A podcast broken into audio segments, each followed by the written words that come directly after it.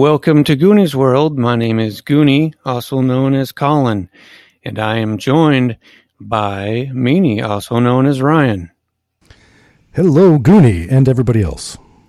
and our GM for the second time in a row, Johnny Farrow, at, also known as Sean.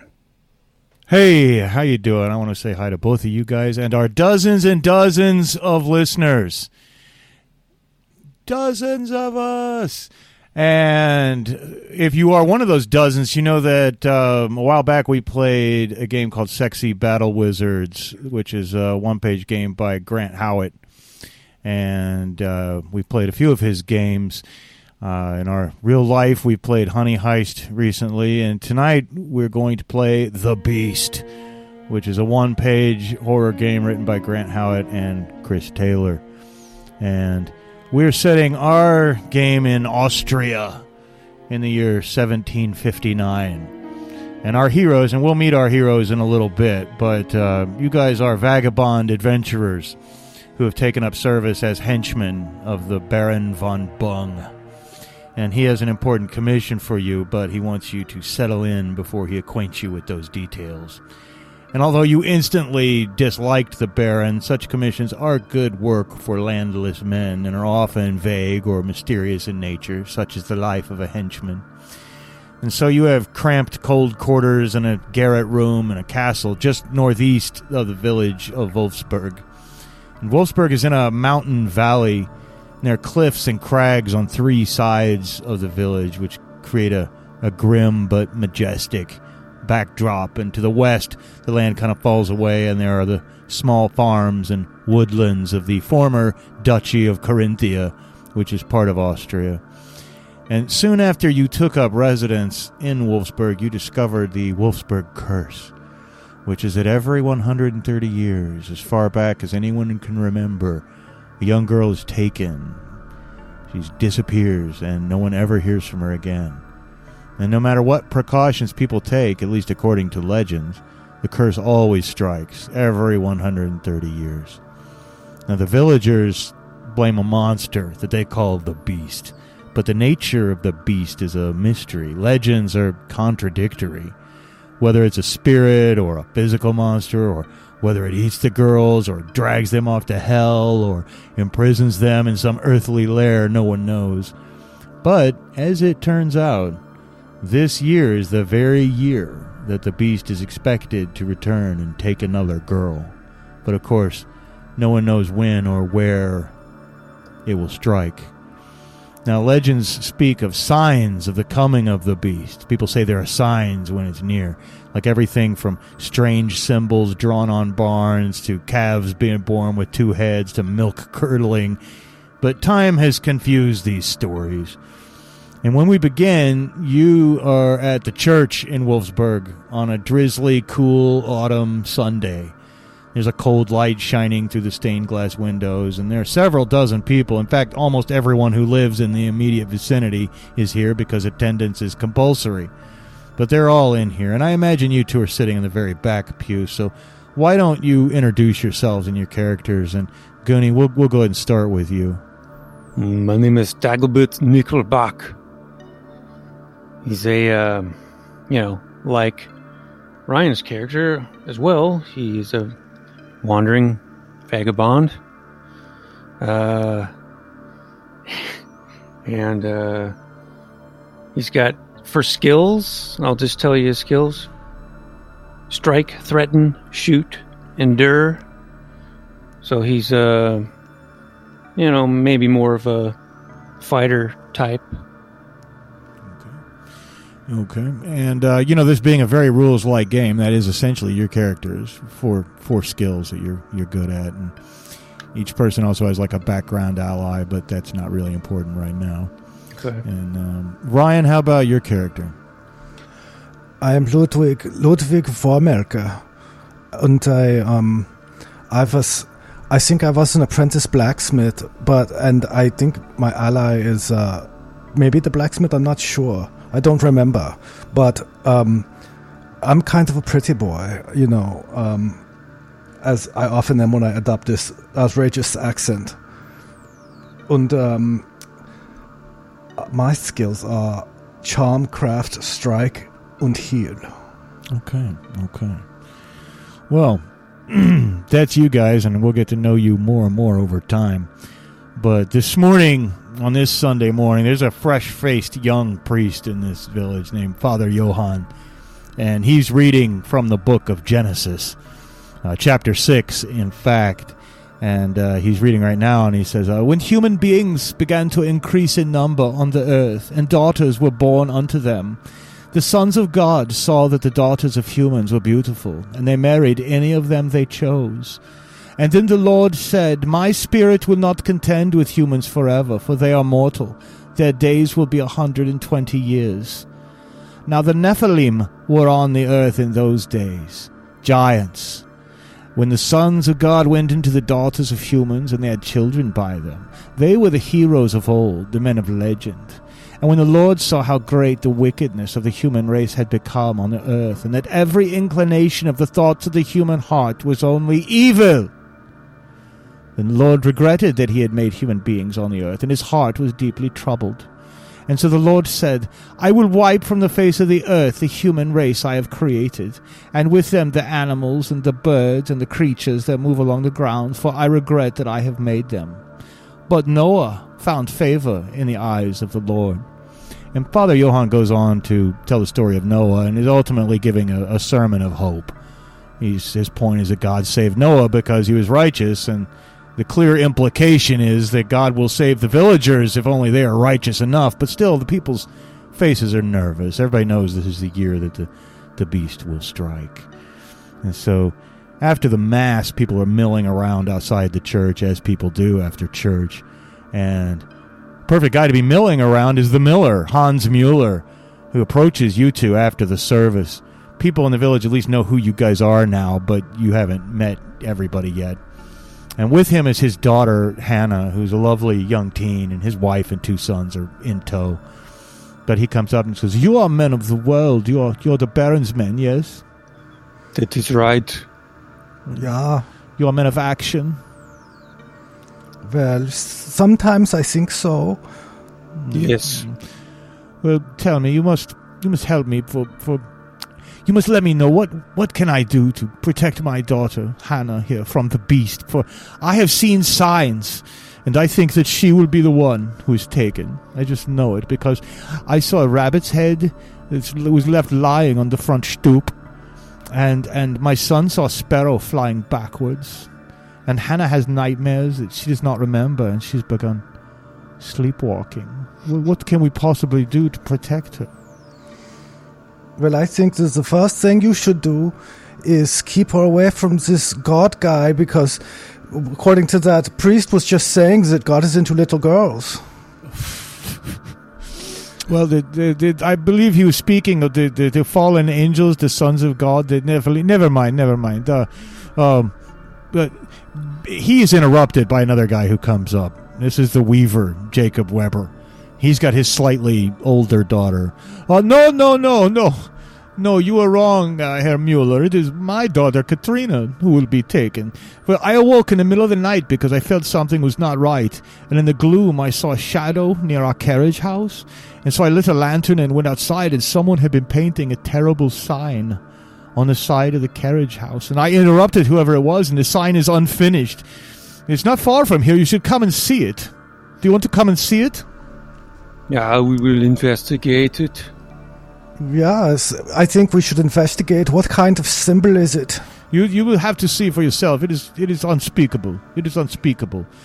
But as you're walking, you've been walking with him, and of course the, the crowd is kind of trailing behind you. and everyone kind of has this weird feeling that the Baron has brought you in for this reason. But again, the Baron himself has not given you any specific directives yet. But as you're walking, the cobbler, Franz Schuster, comes running up and he says, No, no, it is my daughter, Greta, who will be taken. There have been signs and portents, and our milk is all spoiled early, and the chickens have stopped laying eggs, and worms have infested my workshop, so I know it will be Greta who's taken. Are you sure your wife is not doing witchcraft and, and invoking Zincher's curse? Hush your mouth, no say such things. Well, luckily, it's been a long time since there's been a, a witch burning. Um, we're we're past those days now, but then again, people are still extremely superstitious. And it seems that probably many people, probably anyone with a teenage daughter, you know, are imagining that they are seeing signs. But you do uh, get to the house uh, where Jacob Weber lives. He's got his weaver's shop there, and in the back, he's got the carriage house. And you go back into the yard. Got a little fence around it, but anybody could could get into this yard. And there is indeed some some whitewash, you know, some lime based whitewash paint dripped on the ground here. And there is a sign. It looks like it's not finished, but painted, you know, like a, a Dutch hex sign, you know, on the sides of barns that you see is what looks like it's supposed to be an upside down star with the stylized shape of perhaps a goat's head in it. But as Weber told you, it's unfinished, and you can only make some guesses. Whoever tried to make this uh, certainly did not finish with it. And so that is what you see. You, Huh. see, you see, it's terrible. Yeah, yeah, that it does not look good at all. Um, I was half expecting it would be just a dick butt. No, we used to get a lot of those, but not anymore. I don't Not, know. not since the Gruber boys moved away. We've not gotten much of that. Do you think it is some kind of satanic symbol? Do not say the name of the adversary so loudly, he will hear you. But yes, I do. I do. it has to be clearly demonic. Yes, it is the work of demons. That's why I know my little girl will be, ta- will be taken. What can I do to protect her? Well, everybody thinks that their daughters are going to be taken, but I wonder who has the most tempting daughter to take. Who is who has the prettiest daughter? There's a chorus now from the assembled community where everyone claims to, to have the prettiest daughter, but then they, you know, then they second guess themselves as well and uh, begin looking at their daughters with strange eyes as if maybe they ought to make them a little uglier. Maybe we will have to do a beauty contest to determine who is the prettiest, and then uh, and then that one that is going to be taken, we will we will dress her up uh, as someone else, put uh, makeup on her. Well, you know, it is interesting because the more you look around the village, this village just seems to be blessed with good genes. You know what I mean? There's just a lot of very hardy, attractive people here, and the uh, the girls themselves are almost all of them attractive. But these three teenage girls who are probably the most nubile, you know, in the village, who you've met, Hannah and Katrina, whose house this is, and Greta, they're all all of them particularly beautiful. But your beauty contest will have to wait for another time, says a voice. And you already know this voice. It's Manfred. He's the Baron's messenger. He's very self important. He's wearing a little pin uh, in the shape of a double headed hawk, which, which shows that he's on the Baron's business. The Baron summons you to his presence immediately. You must go see him. You'll find him in the kitchens. He is overseeing the preparation of the menu. Go, go, schnell, schnell. Let's go. Move. Yeah, we don't want to make him wait. Yeah, I, I, I agree that is right. We should go. Well, with a rather fearful look at the strange sign that is drawn on the carriage house, uh, Manfred follows you guys up the cas- up to the castle. You got to go to the end of the village and walk up a, a road that leads up a small hill. The castle kind of looms over the town. Um, now you know that the Baron. He said he was in the kitchen. You know the Baron is a gluttonous man, and he hovers around in the kitchen constantly. So you go up the hill on the northeastern end of the village road, and the castle. Uh, there's a side entrance to the castle, and you enter, and the, the heat of the kitchen is very strong in here. There's a large oven, it's roaring, and you can smell bread baking, and there's a big butcher's block in the center of the room.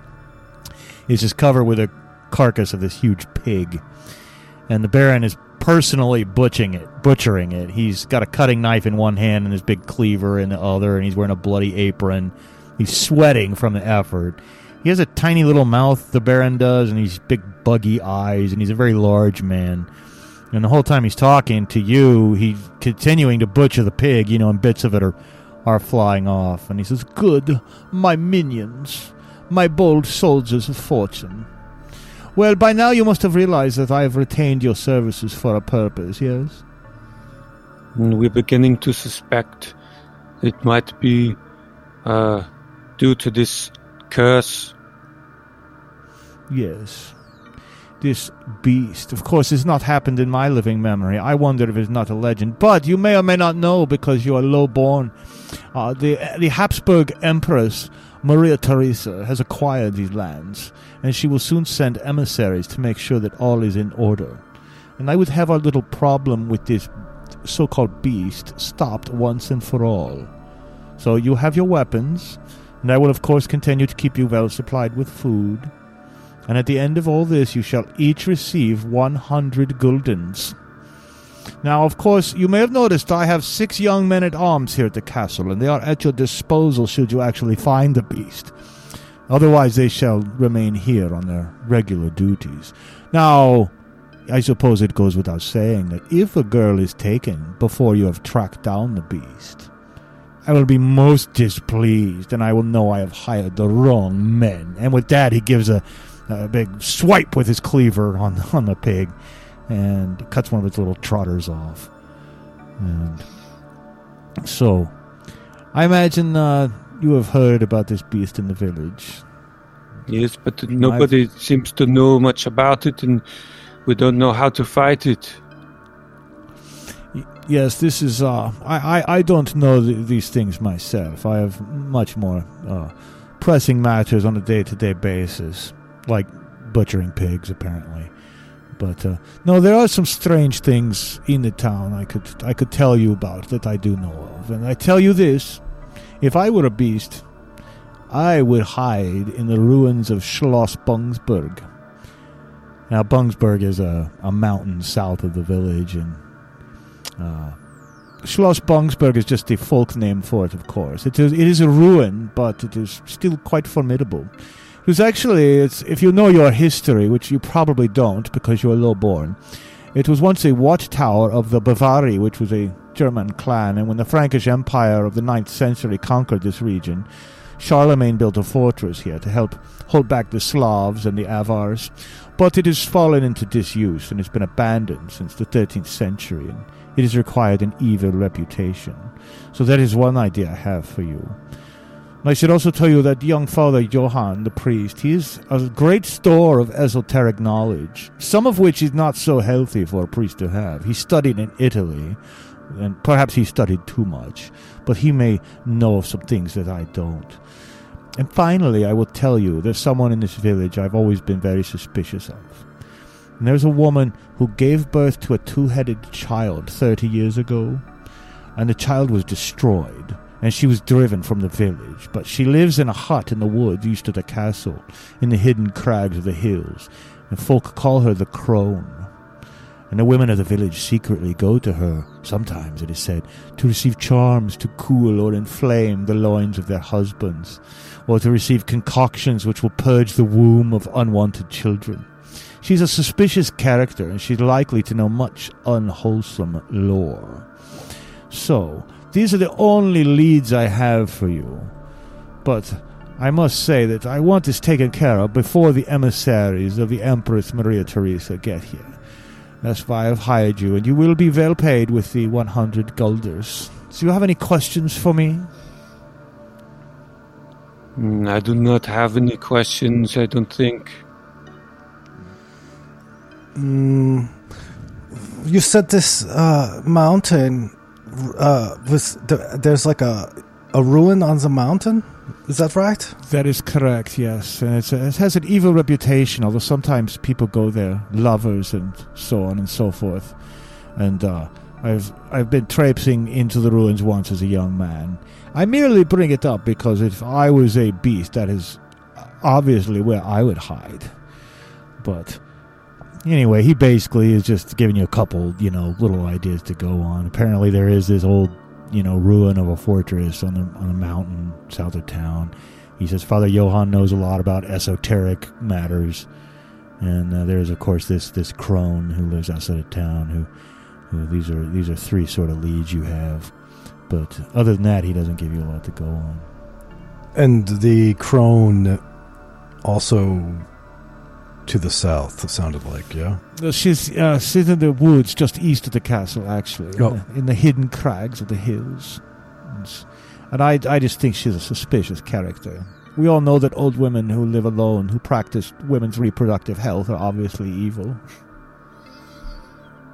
They're up no good. We should talk to her. Uh, what, what, whatever we do, we should go. We should talk uh, to these people before we go to the ruins. In case we do find the beast, we we get more information first. Yeah, I think that's a good idea, and and we should probably uh, talk to the um, priest before we leave. Uh, to go talk to to to, to go to the uh, uh, ruin and and to talk to the chrono. But I I was thinking maybe we there was some other things we could look into, but I don't like um.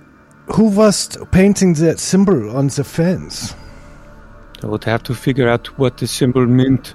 Maybe the priest will have information about the symbol. We can ask. Ah, good, guten, guten, yes, that's a good point. Yes, that sounds like a reasonable starting point to me. Well, you must finish your mission quickly. Just keep in mind those 100 gulders you'll get. Now, I must continue with my work. You go talk to the priest or do whatever you're going to do. Away with you. Let, let's go. Okay, I, I guess we're going now. Bye bye. Bye bye. Good bye bye. Yeah. Uh, anyway, in, in fact, one thing I'm concerned about is like every single Austrian-ish accent I have is going to sound like the same dude eventually. But we'll we'll we'll we'll worry about that later. Anyway, uh, if you would like to go to see Father Johann, maybe ask him about the symbol. That's probably not a terrible idea. He's certainly the closest. And he was, he was. I mean, we just left his church, didn't we? Yeah, yeah, just Yeah. just a little bit ago.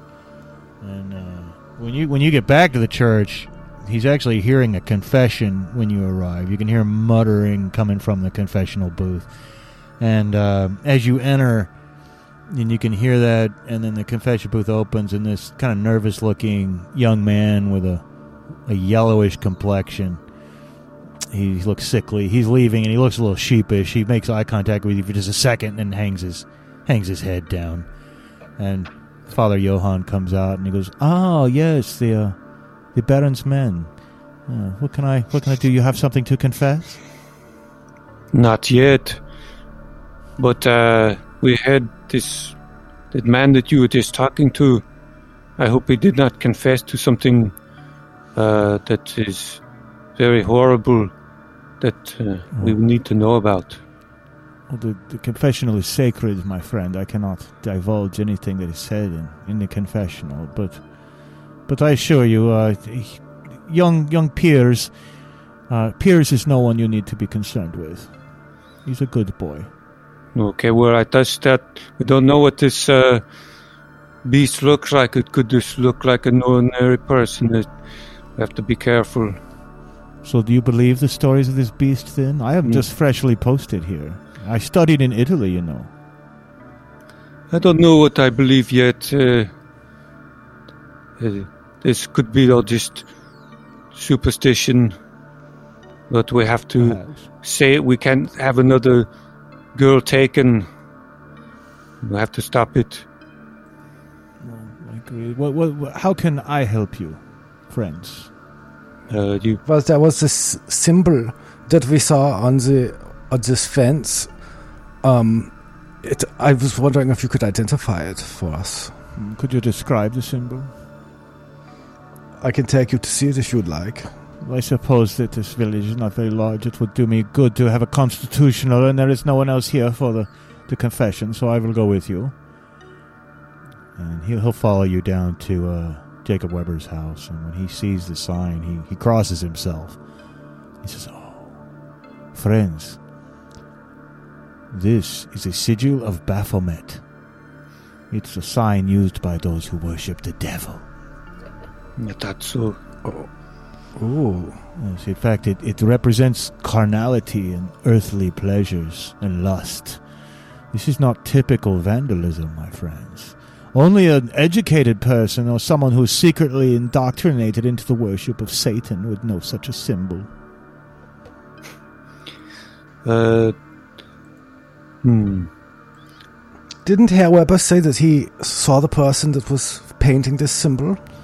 He, he actually did. He said it was like a shadow, a shadowy figure. He didn't get any details. Maybe we can track this person. Maybe left some of footprints or something we can follow.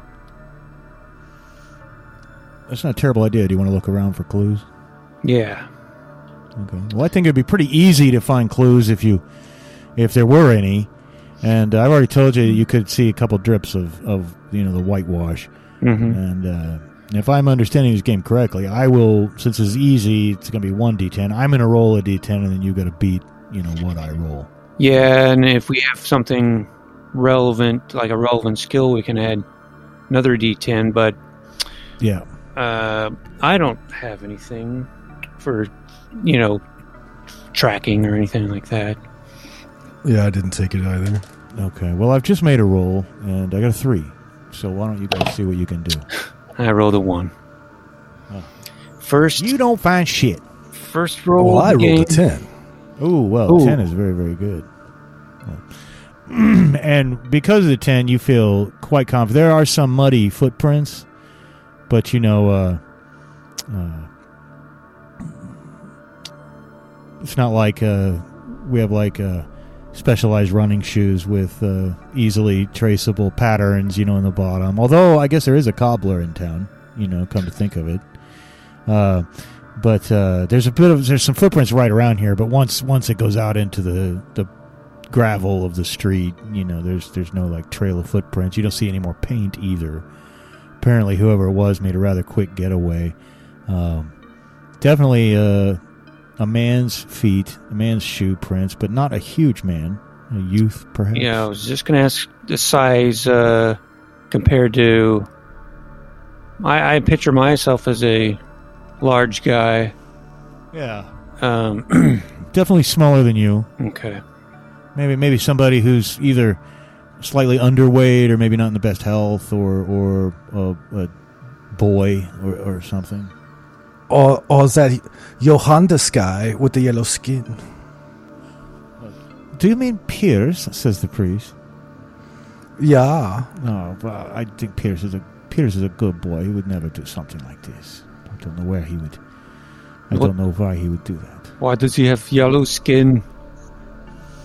Well, he has some health issues. Perhaps you should Is it Eating too much speak to mustard. him. No, I, I don't think he is eating too much mustard. I believe he may have the jaundice. Yeah, that was my Johannes joke, but uh, Oh, I I think that get was it. a little too a little little- too obscure. It's a little too obscure for No, me. for my yeah, yeah, yeah, jaundice, yeah, jaundice. Yes, but I believe he is jaundiced. But uh, Jacob Weber runs out at this point, and he says, "What will you do? Will you, will you stay here and guard our family?" We have to go investigate. We can't stand here and watch. We have to go f- find. We have to be uh, proactive and go hunt the beast. Well, I will tell you this much," says the priest. "A symbol like this is worthless unless it is closed. The circle, you see, the circle around this this inverted star shape with the head of Baphomet. So I fear that someone may come back and try to complete Mm. This later. That we'll have to cover it up immediately.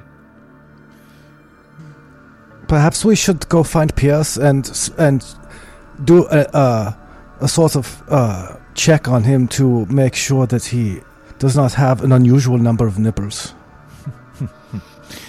Well, That is a clear sign something afoul. Yes, it is widely known that, that extra nipples or some mark of the devil can Sometimes- be seen. Belly buttons, I've heard.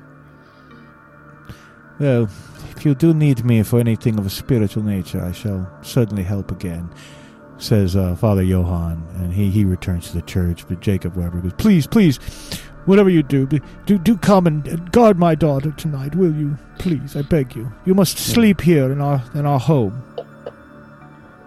Well, I don't think that's a good idea. I think you should keep a very close eye on this symbol because somebody's going to come back to finish it. And um, you, I think if it gets finished, then then your daughter is probably in danger. But until then, I think you are probably okay. But our our quest is to go and find the beast and kill it before it can do any damage to your daughter or anyone else's. But what what what should I do if someone comes back to complete this? to, to, to make some weapons if you do not have any. So I hand him my flintlock pistol. I say, Oh, shoot them. Uh, well, I, oh, I, okay. I, I do not.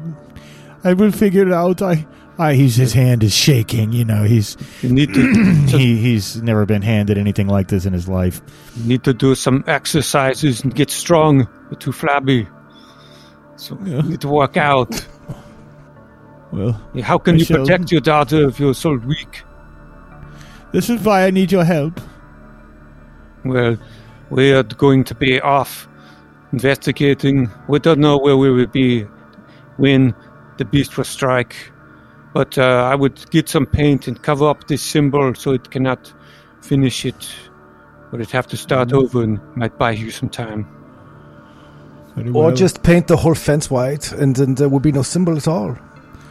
okay. let he- Where is my boy Tom? I will have him whitewash this fence. But perhaps he can get his friends to help him. But Oh, he, he, he does not seem comforted at all, but holding the holding the flintlock pistol uncomfortably in his hand, he uh, wanders back to the yard and he's hollering at his boys to uh, find some whitewash and and what do you guys want to do? Well, I think, uh, assuming we're not going to track down and attempt to interrogate Piers, um, Which you certainly can do.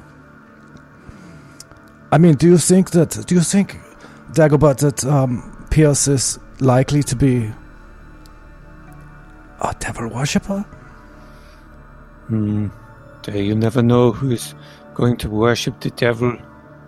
But we have to we have to see his shoe size. See if it matches.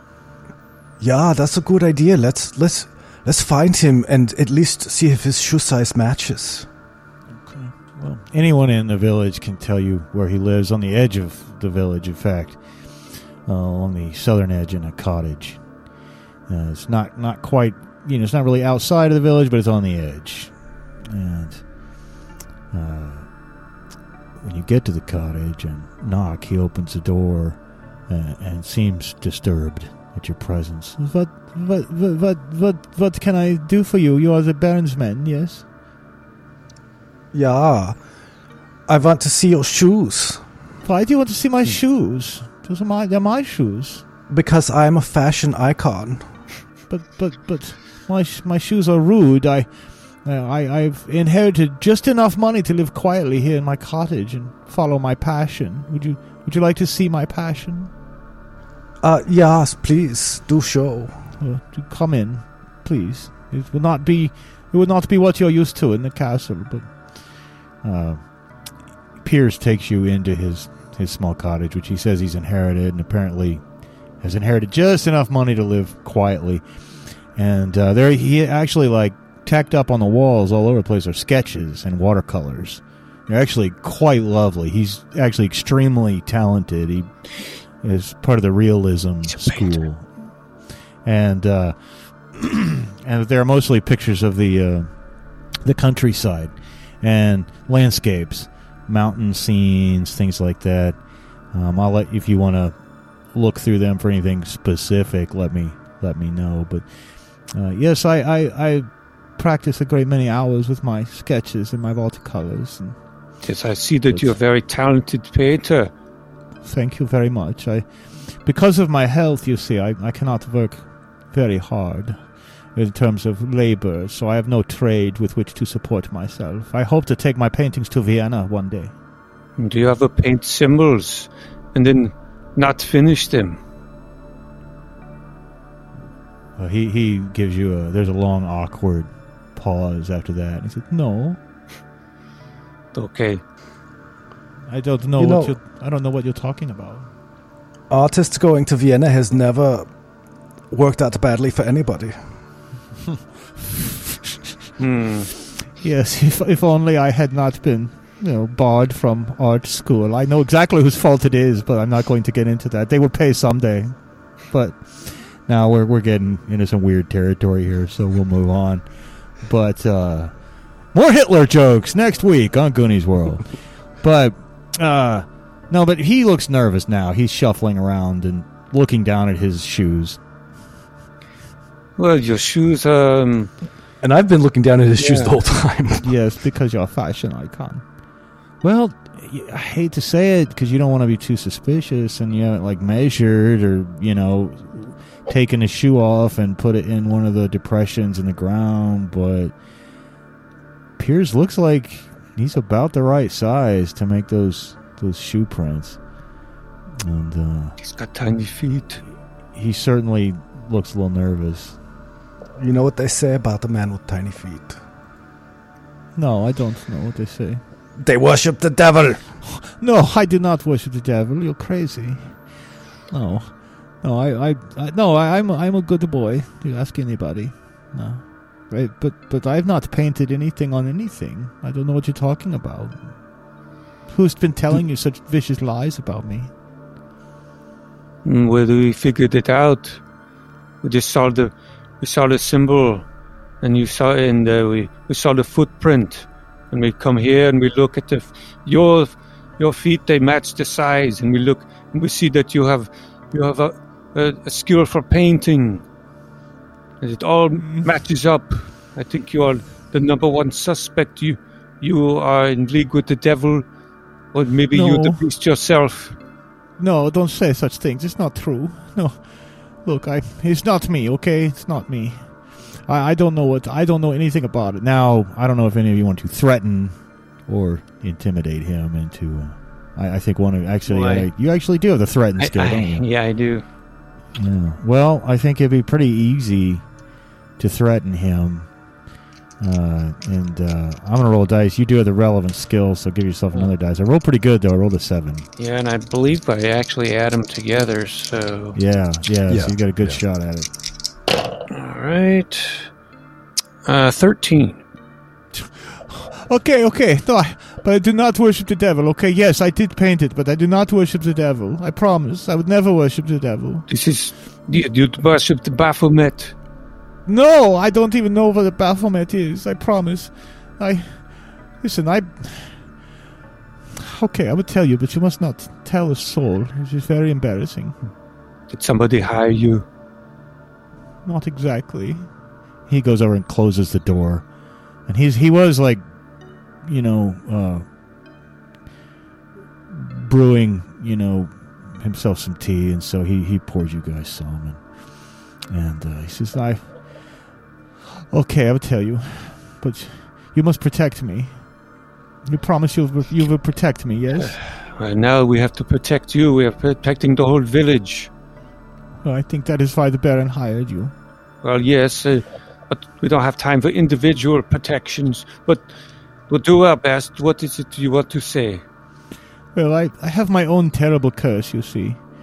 And it is because of my poor health I cannot I cannot I cannot consummate my love for a woman.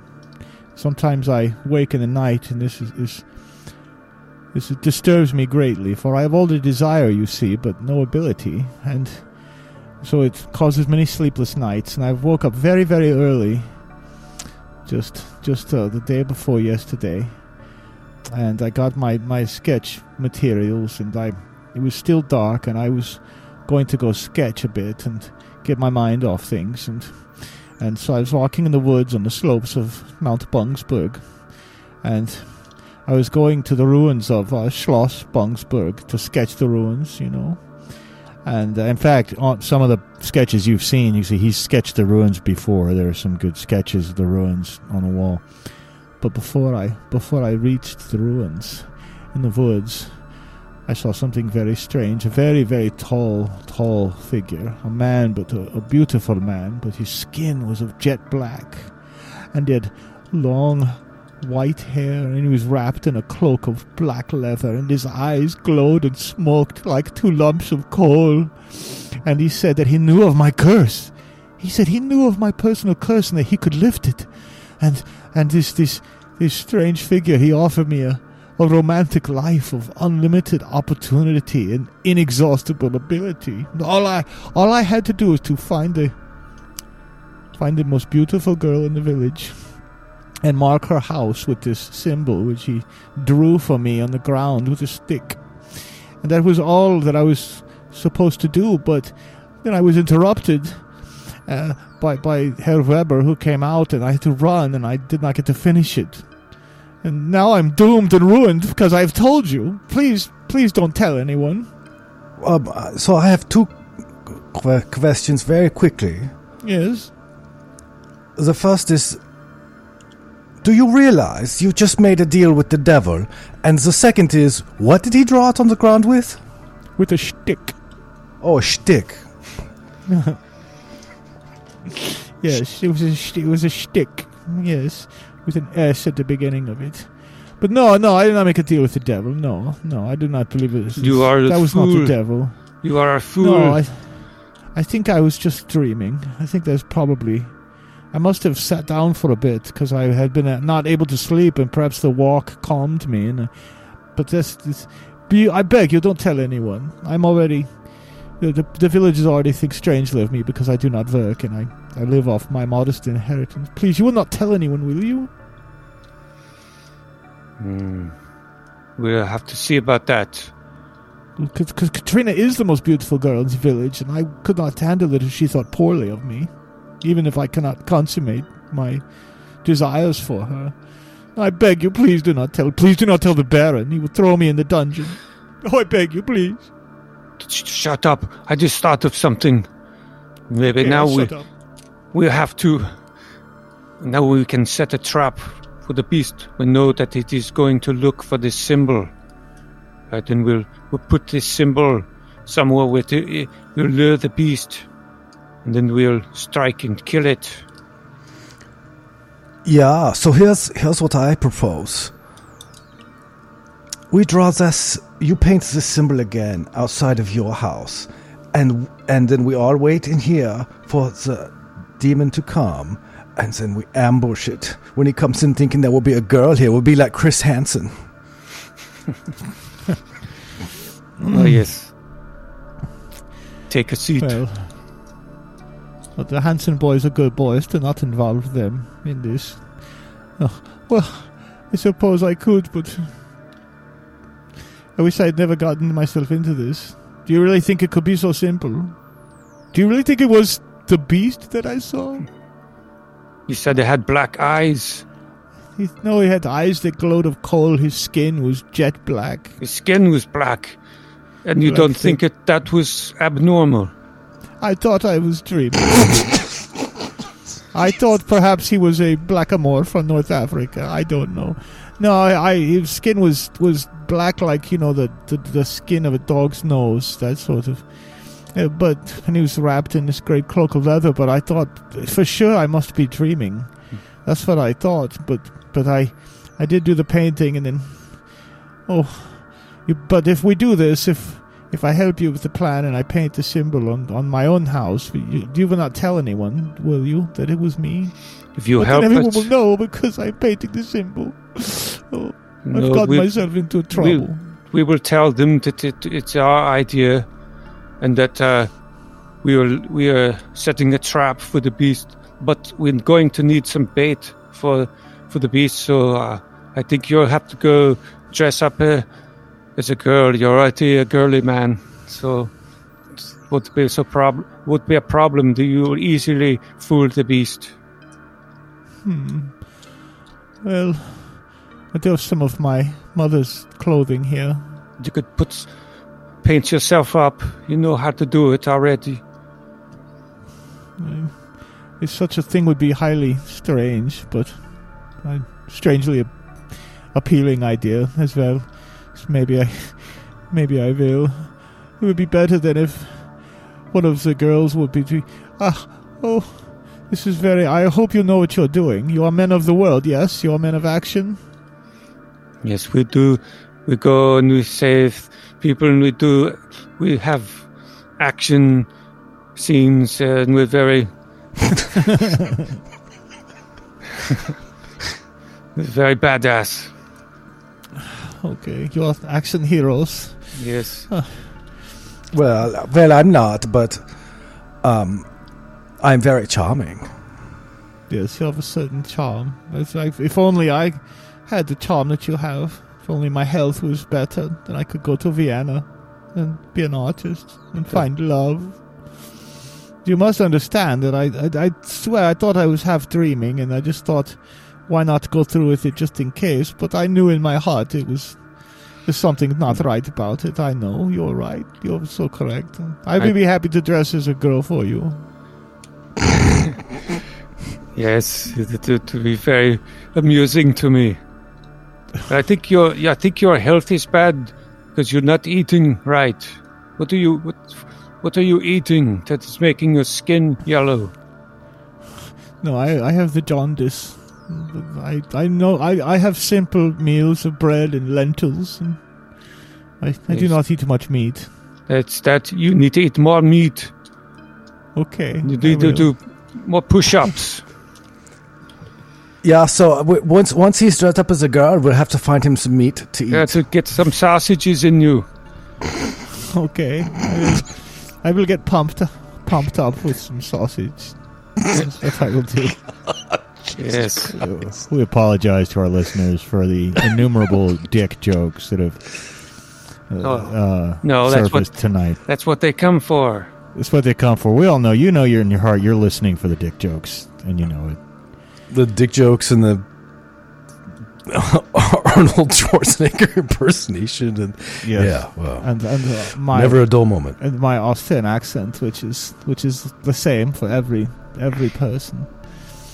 But uh, well, if yeah, he he begins rummaging through a cupboard or, or like a wardrobe, you know, in the corner of the room, and he pulls out some of his mother's clothes, and he begins to uh, turn your face away. Go outside while I change. Yeah, I don't want to see that. Please give me some privacy. Well, okay, All right, you guys want to go outside for a minute? yeah, but I don't trust him. Yeah, well, you guys go outside, and uh, both both of you just roll a d10 real quick.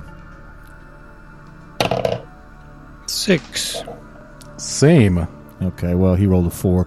Yeah, you can you can clearly hear there's a scuffling in the back of the house now. You hear the the shutter banging open. You you uh He's fleeing. yeah you you race around the back of the house. He's trying to crawl out the window. That's what he's doing. You ah ah! I am caught. I'm ruined. You are a fool. No, please, I'm going to run away. I cannot face my shame. Please, I did not mean to make a deal with the devil. Okay, okay, wait, wait. We'll do what you say. You, I will change. I will change. Ooh.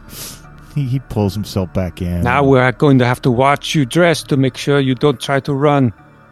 No, I would be so ashamed. You'll see my pale and sickly body. but I- he he does.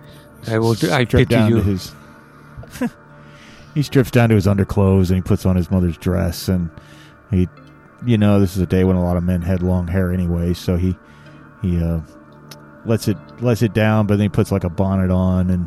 Do, do you think that I should let some of my golden curls stick out from the bonnet a little bit? Like I'm in disarray. Yes, give it. Let your curls down. And uh, Okay. I don't think you're wearing enough rouge. No, I haven't even started with my face yet. I I was- just getting the rest of I will pinch your cheeks to make them rosy. That is not necessary, I assure you. I have many pigments. I have many pigments. I'm not talking But, about uh, your face either. You're very bad. You're a very bad man. And uh, so he does put on some makeup and, and the whole nine yards, and he goes, Maybe I should have painted the the sigil on the on the house before I did this. Now I will get my I'll get my pretty dress all messed up. But now it's still like you know middle of the day on a Sunday, and he goes out and starts painting the sigil of Baphomet on the side of his house.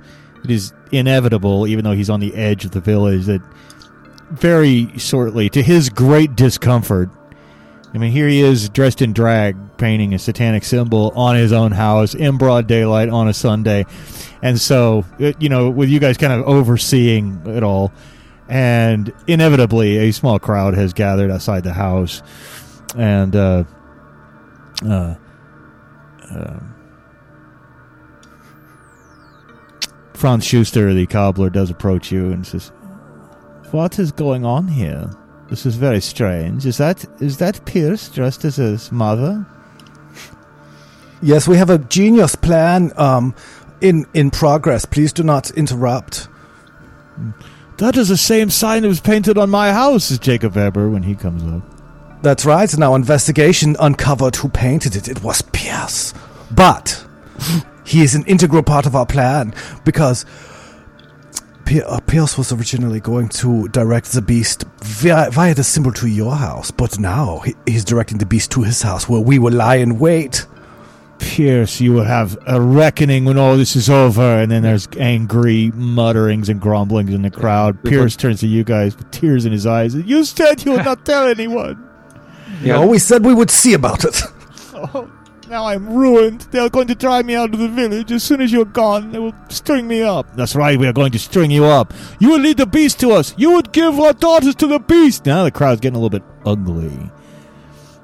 But also, while, while, while what you say is true, he also is going to help us defeat the beast so that this never happens again.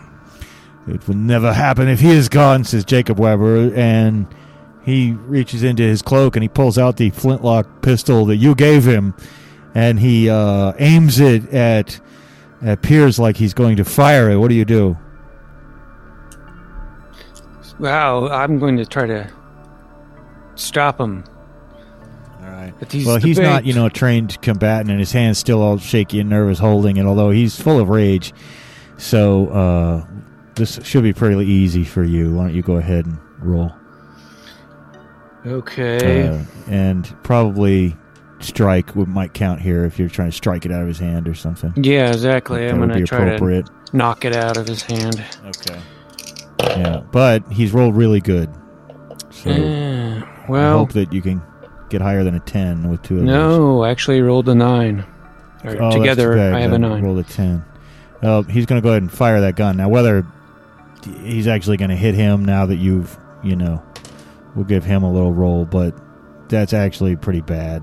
I, I guess I should roll for the GM too, and so he's not going to hit him, but a big chunk of uh, chunk of the wall where he's painting this, and of course the uh, the chunk of the wall blows off, and of course the the gunshot echoes and ricochets throughout the village and off the mountain crags all around, and uh, birds fly, dogs start barking, the villagers all scream, and uh, uh, he drops it in horror, you know, at his own actions. Jacob, I mean, uh, Piers just like collapses to the ground in a heap, crying. At first, you think he's hit, but he just terrified and weeping. He's begging the people for their forgiveness, and they're all glaring at him, and the mood's still ugly. But but that uh, that that impotent gunshot has has diffused most of Jacob Weber's rage. And Very well, Piers. You must do what these men say if you truly will help to track down the beast, and perhaps, just perhaps, you could be forgiven. But my Katrina will never forgive you. Says Piers. It's obvious that Piers is, you know, fond of Katrina. But the, re- there- through morbid curiosity, the rest of the villagers stay and watch this painting go up. And of course, by the time it's done, there's still many, many hours of daylight left. Is there anything you guys want to want to do with it? Well, I don't think the beast will come in the day, so maybe we want to go see this old crone. Well, I, I think I might agree with you because when I saw, says Piers, when I saw this this figure that I saw with the jet black skin and the coal coal red eyes. It was early in the morning, so early that the sun had not yet come out. Okay, yes. Uh, I think we we can safely leave for now and go to see the crone and see if she has any uh, useful information for us. And everybody, keep an eye on Pierce so he does not run away. He is an integral part of our plan. Pierce just slumps against the side of the house, like dejected and humiliated. His humiliation even doubled, perhaps, by the fact that he's dressed like his mother, and everyone's staring at him. Don't stare at me, he says, and he creeps back into his house and closes the door. You can hear him latching it, but uh, you know the villagers are all basically staring at his house. You see a couple of them. One guy is like, uh, you know, hefting an axe handle, not you know just the handle. Like uh, you're, you're a little concerned for for Piers's safety. Probably not as long as you guys are around, but let's hope for Piers's sake, you know, that he can that he can do something about this. So yeah, you guys know the the cottage of the uh, the crone is supposed to be somewhere somewhere east of the village in the mountain crags, and finding it might be something of a struggle. You know some of the ladies of the village are said to go to her, but that's just the Baron's you know suspicion, and uh, it might take a you know subduing to look for it. it might take a couple hours. So uh, I know that you said you don't really have any amazing skill in the world of tracking, but uh, but you are vagabonds and you've done quite a bit of wandering, and you're pretty good at finding shelters and, and places like that. So I'm going to give you guys a bonus dice on this, and I've just rolled uh, a six for the difficulty of it. So, so take a bonus vagabond die. Is this going to be an easy Uh, roll? yes, Okay. yes. Well, uh, 16. Oh well, that's good. Well, I just got a 10, but that's still enough, That's too. I still enough. Well, it does take uh, it does take you a little more than an hour, but eventually, um, these aren't like full on canyons, but you know, sort of cracks in high ground that uh, could create little ravines that are you know between six and twelve feet deep and fairly wide. Sometimes you do see some smoke rising from one of those, and you're just about to go down into uh, into the crack, the ravine, when you hear a twig snap behind you. And you turn around and there are two men there. One and both of them have blades. They look like strangers. They don't look like they come from the town. They're certainly regular men, but they have the look about them of of thugs. Absolute no good. Uh, you know, you can tell they've been in a few fights. They've got scars. And one says, So, you have heard me. Yes, we heard the cracking of your stick you stepped on that snapped like your arm was going to snap when I get a hold of you. No, you'll not get a hold of me. You'll stay. You'll keep your distance, big man. We have come here to tell you it is time for you to leave Wolfsburg. You're not wanted here anymore. The Baron can do without your services. If you value your lives, you must just keep walking and leave this village and never come back. Yeah, says the other one. And yet, what do you think? I don't think I want to leave. I think that we are going to get paid for completing this job. Hmm, what about you, pretty boy? What are you talking about? Are you saying that the Baron sent you to fire us, or you are firing us without the Baron's knowledge? We are firing you, and you better hope that you get out of here without being perforated by my sword many, many times, because I will stick you with it. I will stick you with my sword. No, I will stick you with my sword. No, I will stick you with my sword. Fine, stick it. Have the stab. He says, and uh, a fight breaks out. They, these two guys both rush in to fight you. So I think uh, it's probably a moderate task to fight these guys because they are somewhat experienced.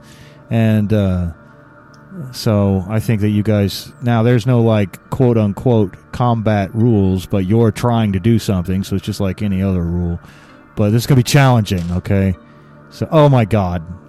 I just rolled so bad though. This first little bit of the scuffle is between uh, Dagobert and uh, one of these guys, but I only rolled a five on two dice. What did you get? Uh, well, Strike would be appropriate here. okay, fourteen. Okay. Well, you've hit him. You've injured him. You stab him. In fact, I should let you describe it. I mean, what do you do when you he comes at you with his blade? But what do you do successfully? Um, well, does strike include uh sword? Well, I think it's sword's not like a separate skill, so I'm assuming it's like striking someone in melee. Okay. I mean, again, it's a it's a one page game with very few rules, so some interpretation is called for here. But you know, sword is not a separate skill. I think we can assume strike is uh, the generic melee skill. Okay. Yeah. Um. I will uh, stab him in the uh, the arm. He when he tries to strike at me. Yeah, he cries out, drops his sword, falls back against a tree, clutching his wound, and then meanwhile, uh, the other one, uh, who called you pretty boy, Ludwig, he he blows you a kiss, actually, you know, and in a dismissive gesture. Now he's rolled a little better. He's got an eleven. Well, I got a 15. Uh, Um, so, how- and we, uh, given that we kind of role played that we were like yelling at each other, you know, I'm to stick you and gonna stick it, you'll get sticked. I just kind of imagine that he runs at me and uh, I jump out of the way and let him run past, and then I stab him with my sword right in the ass. Uh, oh, oh, it's my posterior. Oh, oh, I have been stabbed in the ass. Oh, I stuck you right in the ass, and I'm going to do it again. No, no. Uh, the other one, uh, the other one is getting up, fumbling, trying to recover his sword. And when he does, he actually lunges at you again, Dagobert. And uh, this time he gives a six. He's not a very skilled combatant. Fourteen again. I think I rolled that Oh, before okay. or something close to that. Y- yeah, you're something close to that. So I assume you, you stab him. And uh, Yeah. wow. Stab him he's, he's again. been injured. He's gonna roll his endure versus the number of times he's been wounded. He's got to get higher than a, a thirteen on this, and and he's screwed anyway because he didn't even have endure. So he, um, you don't have to kill him, but he's basically out. You know what I mean? He's he's lying on the ground. You can narrate. He's at your mercy. Going to stick him more like a pig, but not kill him. Just just a couple more sticks. Mercy, mercy. Uh, then, meanwhile, the other guy that you have stabbed in the in the posterior, uh, he of course is grabbing his ass. He he wheels around and and uh, takes a desperate lunge, desperate swing at you, Ludwig, and uh, uh, he's got an eleven. Ooh, only got a seven that time. Oh no! Well, you are struck on the, on the temple. It's not hard enough. It's a glancing blow, but you know, there's a uh, just took off a little bit of just really more of a bang in the head with the flat of the blade, but a little bit of a cut and some some blood runs down. So you've definitely suffered a a minor injury, uh, but you're not completely out of action yet. But the other guy, though, when when he you know sees his other friend getting stuck, he he seems to think better of it, and he backs off a little bit. He doesn't drop his sword, but he holds up his hand like in a placating motion. Do you want to let him back away from this, or do you want to stab him, Ludwig? Um, I would like to stab him right in the groin. Okay, go for it. I think it would be easy to stab him in the groin. So get higher than a five. Nine. Well, he is stabbed in the groin. He screams. I mean, his voice just echoes throughout the canyons. You know, you guys are in these little crags anyway. So you picture one of those shots where, you know, we see the the mountain and the entire village and all of Wolfsburg from really high up like an airplane, and you can like hear him screaming. You know, that's how loud his scream is. Uh, it's a scream of great anguish, and he uh, falls to the ground, clutching his groin, writhing in absolute agony. And uh, the first one who had been fighting you, Dagobert, he he stands up for being sticked over and over. He goes, "Mercy, mercy, mercy! You have bested us. I, we admit it. You're better than us. Please let us go. Who Please." do you who do you work for? Uh, we are uh, we are men of Heinsdorf down the road, and and a man came to us in the night, and uh, he was a shadowy figure, a chap all all dressed in black with a black cloak wrapped around his head, and he hired us to do this. He paid us ten gulders to do this, to come and drive you away. So we've been, watching you in the village, waiting for you to go off on your own. But we were wrong, and you're mightier than us. Please do not kill us. My friend is now stabbed in the groin. I do not wish to suffer a similar fate. Meanwhile, groin stab boy is just writhing around, screaming on the ground. Please, I don't I don't ki- I don't kill people unless I have to. But you will Oh.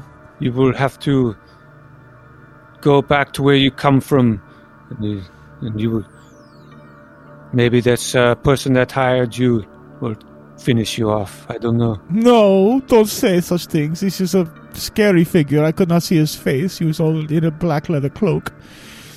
But his money was good, and now we have wasted it. We have not earned our money, and my friend is going to die. Oh, my friend! And he picks up his friend, and if you're gonna let him go, you're both in agreement on that, I don't Yeah. have a problem with it. Okay, and he's going to pick up his friend, and his friend, ah, ah, ah, ah. he's picking him up, and you must apply pressure to it. He says, and he's trying to like press down on his friend's groin, and it's just awkward and terrible. And um, I'll, I'll assume you continue on your way down into the little ravine, where indeed you see a little hut. There's smoke coming from it, and I think we'll just wait till next time to visit the crone and leave it at that for tonight. So if you will come back next time and see what we can do about this beast. Hopefully, the crone is wearing a skull cap. Yes, I think we should all be wearing skull caps. A callback. What's this? A callback to like the first episode we ever did, I think. Yeah, I think we uh early Second. early on second episode we had finished early and we did uh the news from Germany. And if you've been with us for that long, then you're one of our special people. Dennis Lewis, I bet you're the only guy who's heard that. Possibly Joe Sharf. A couple of shout outs there.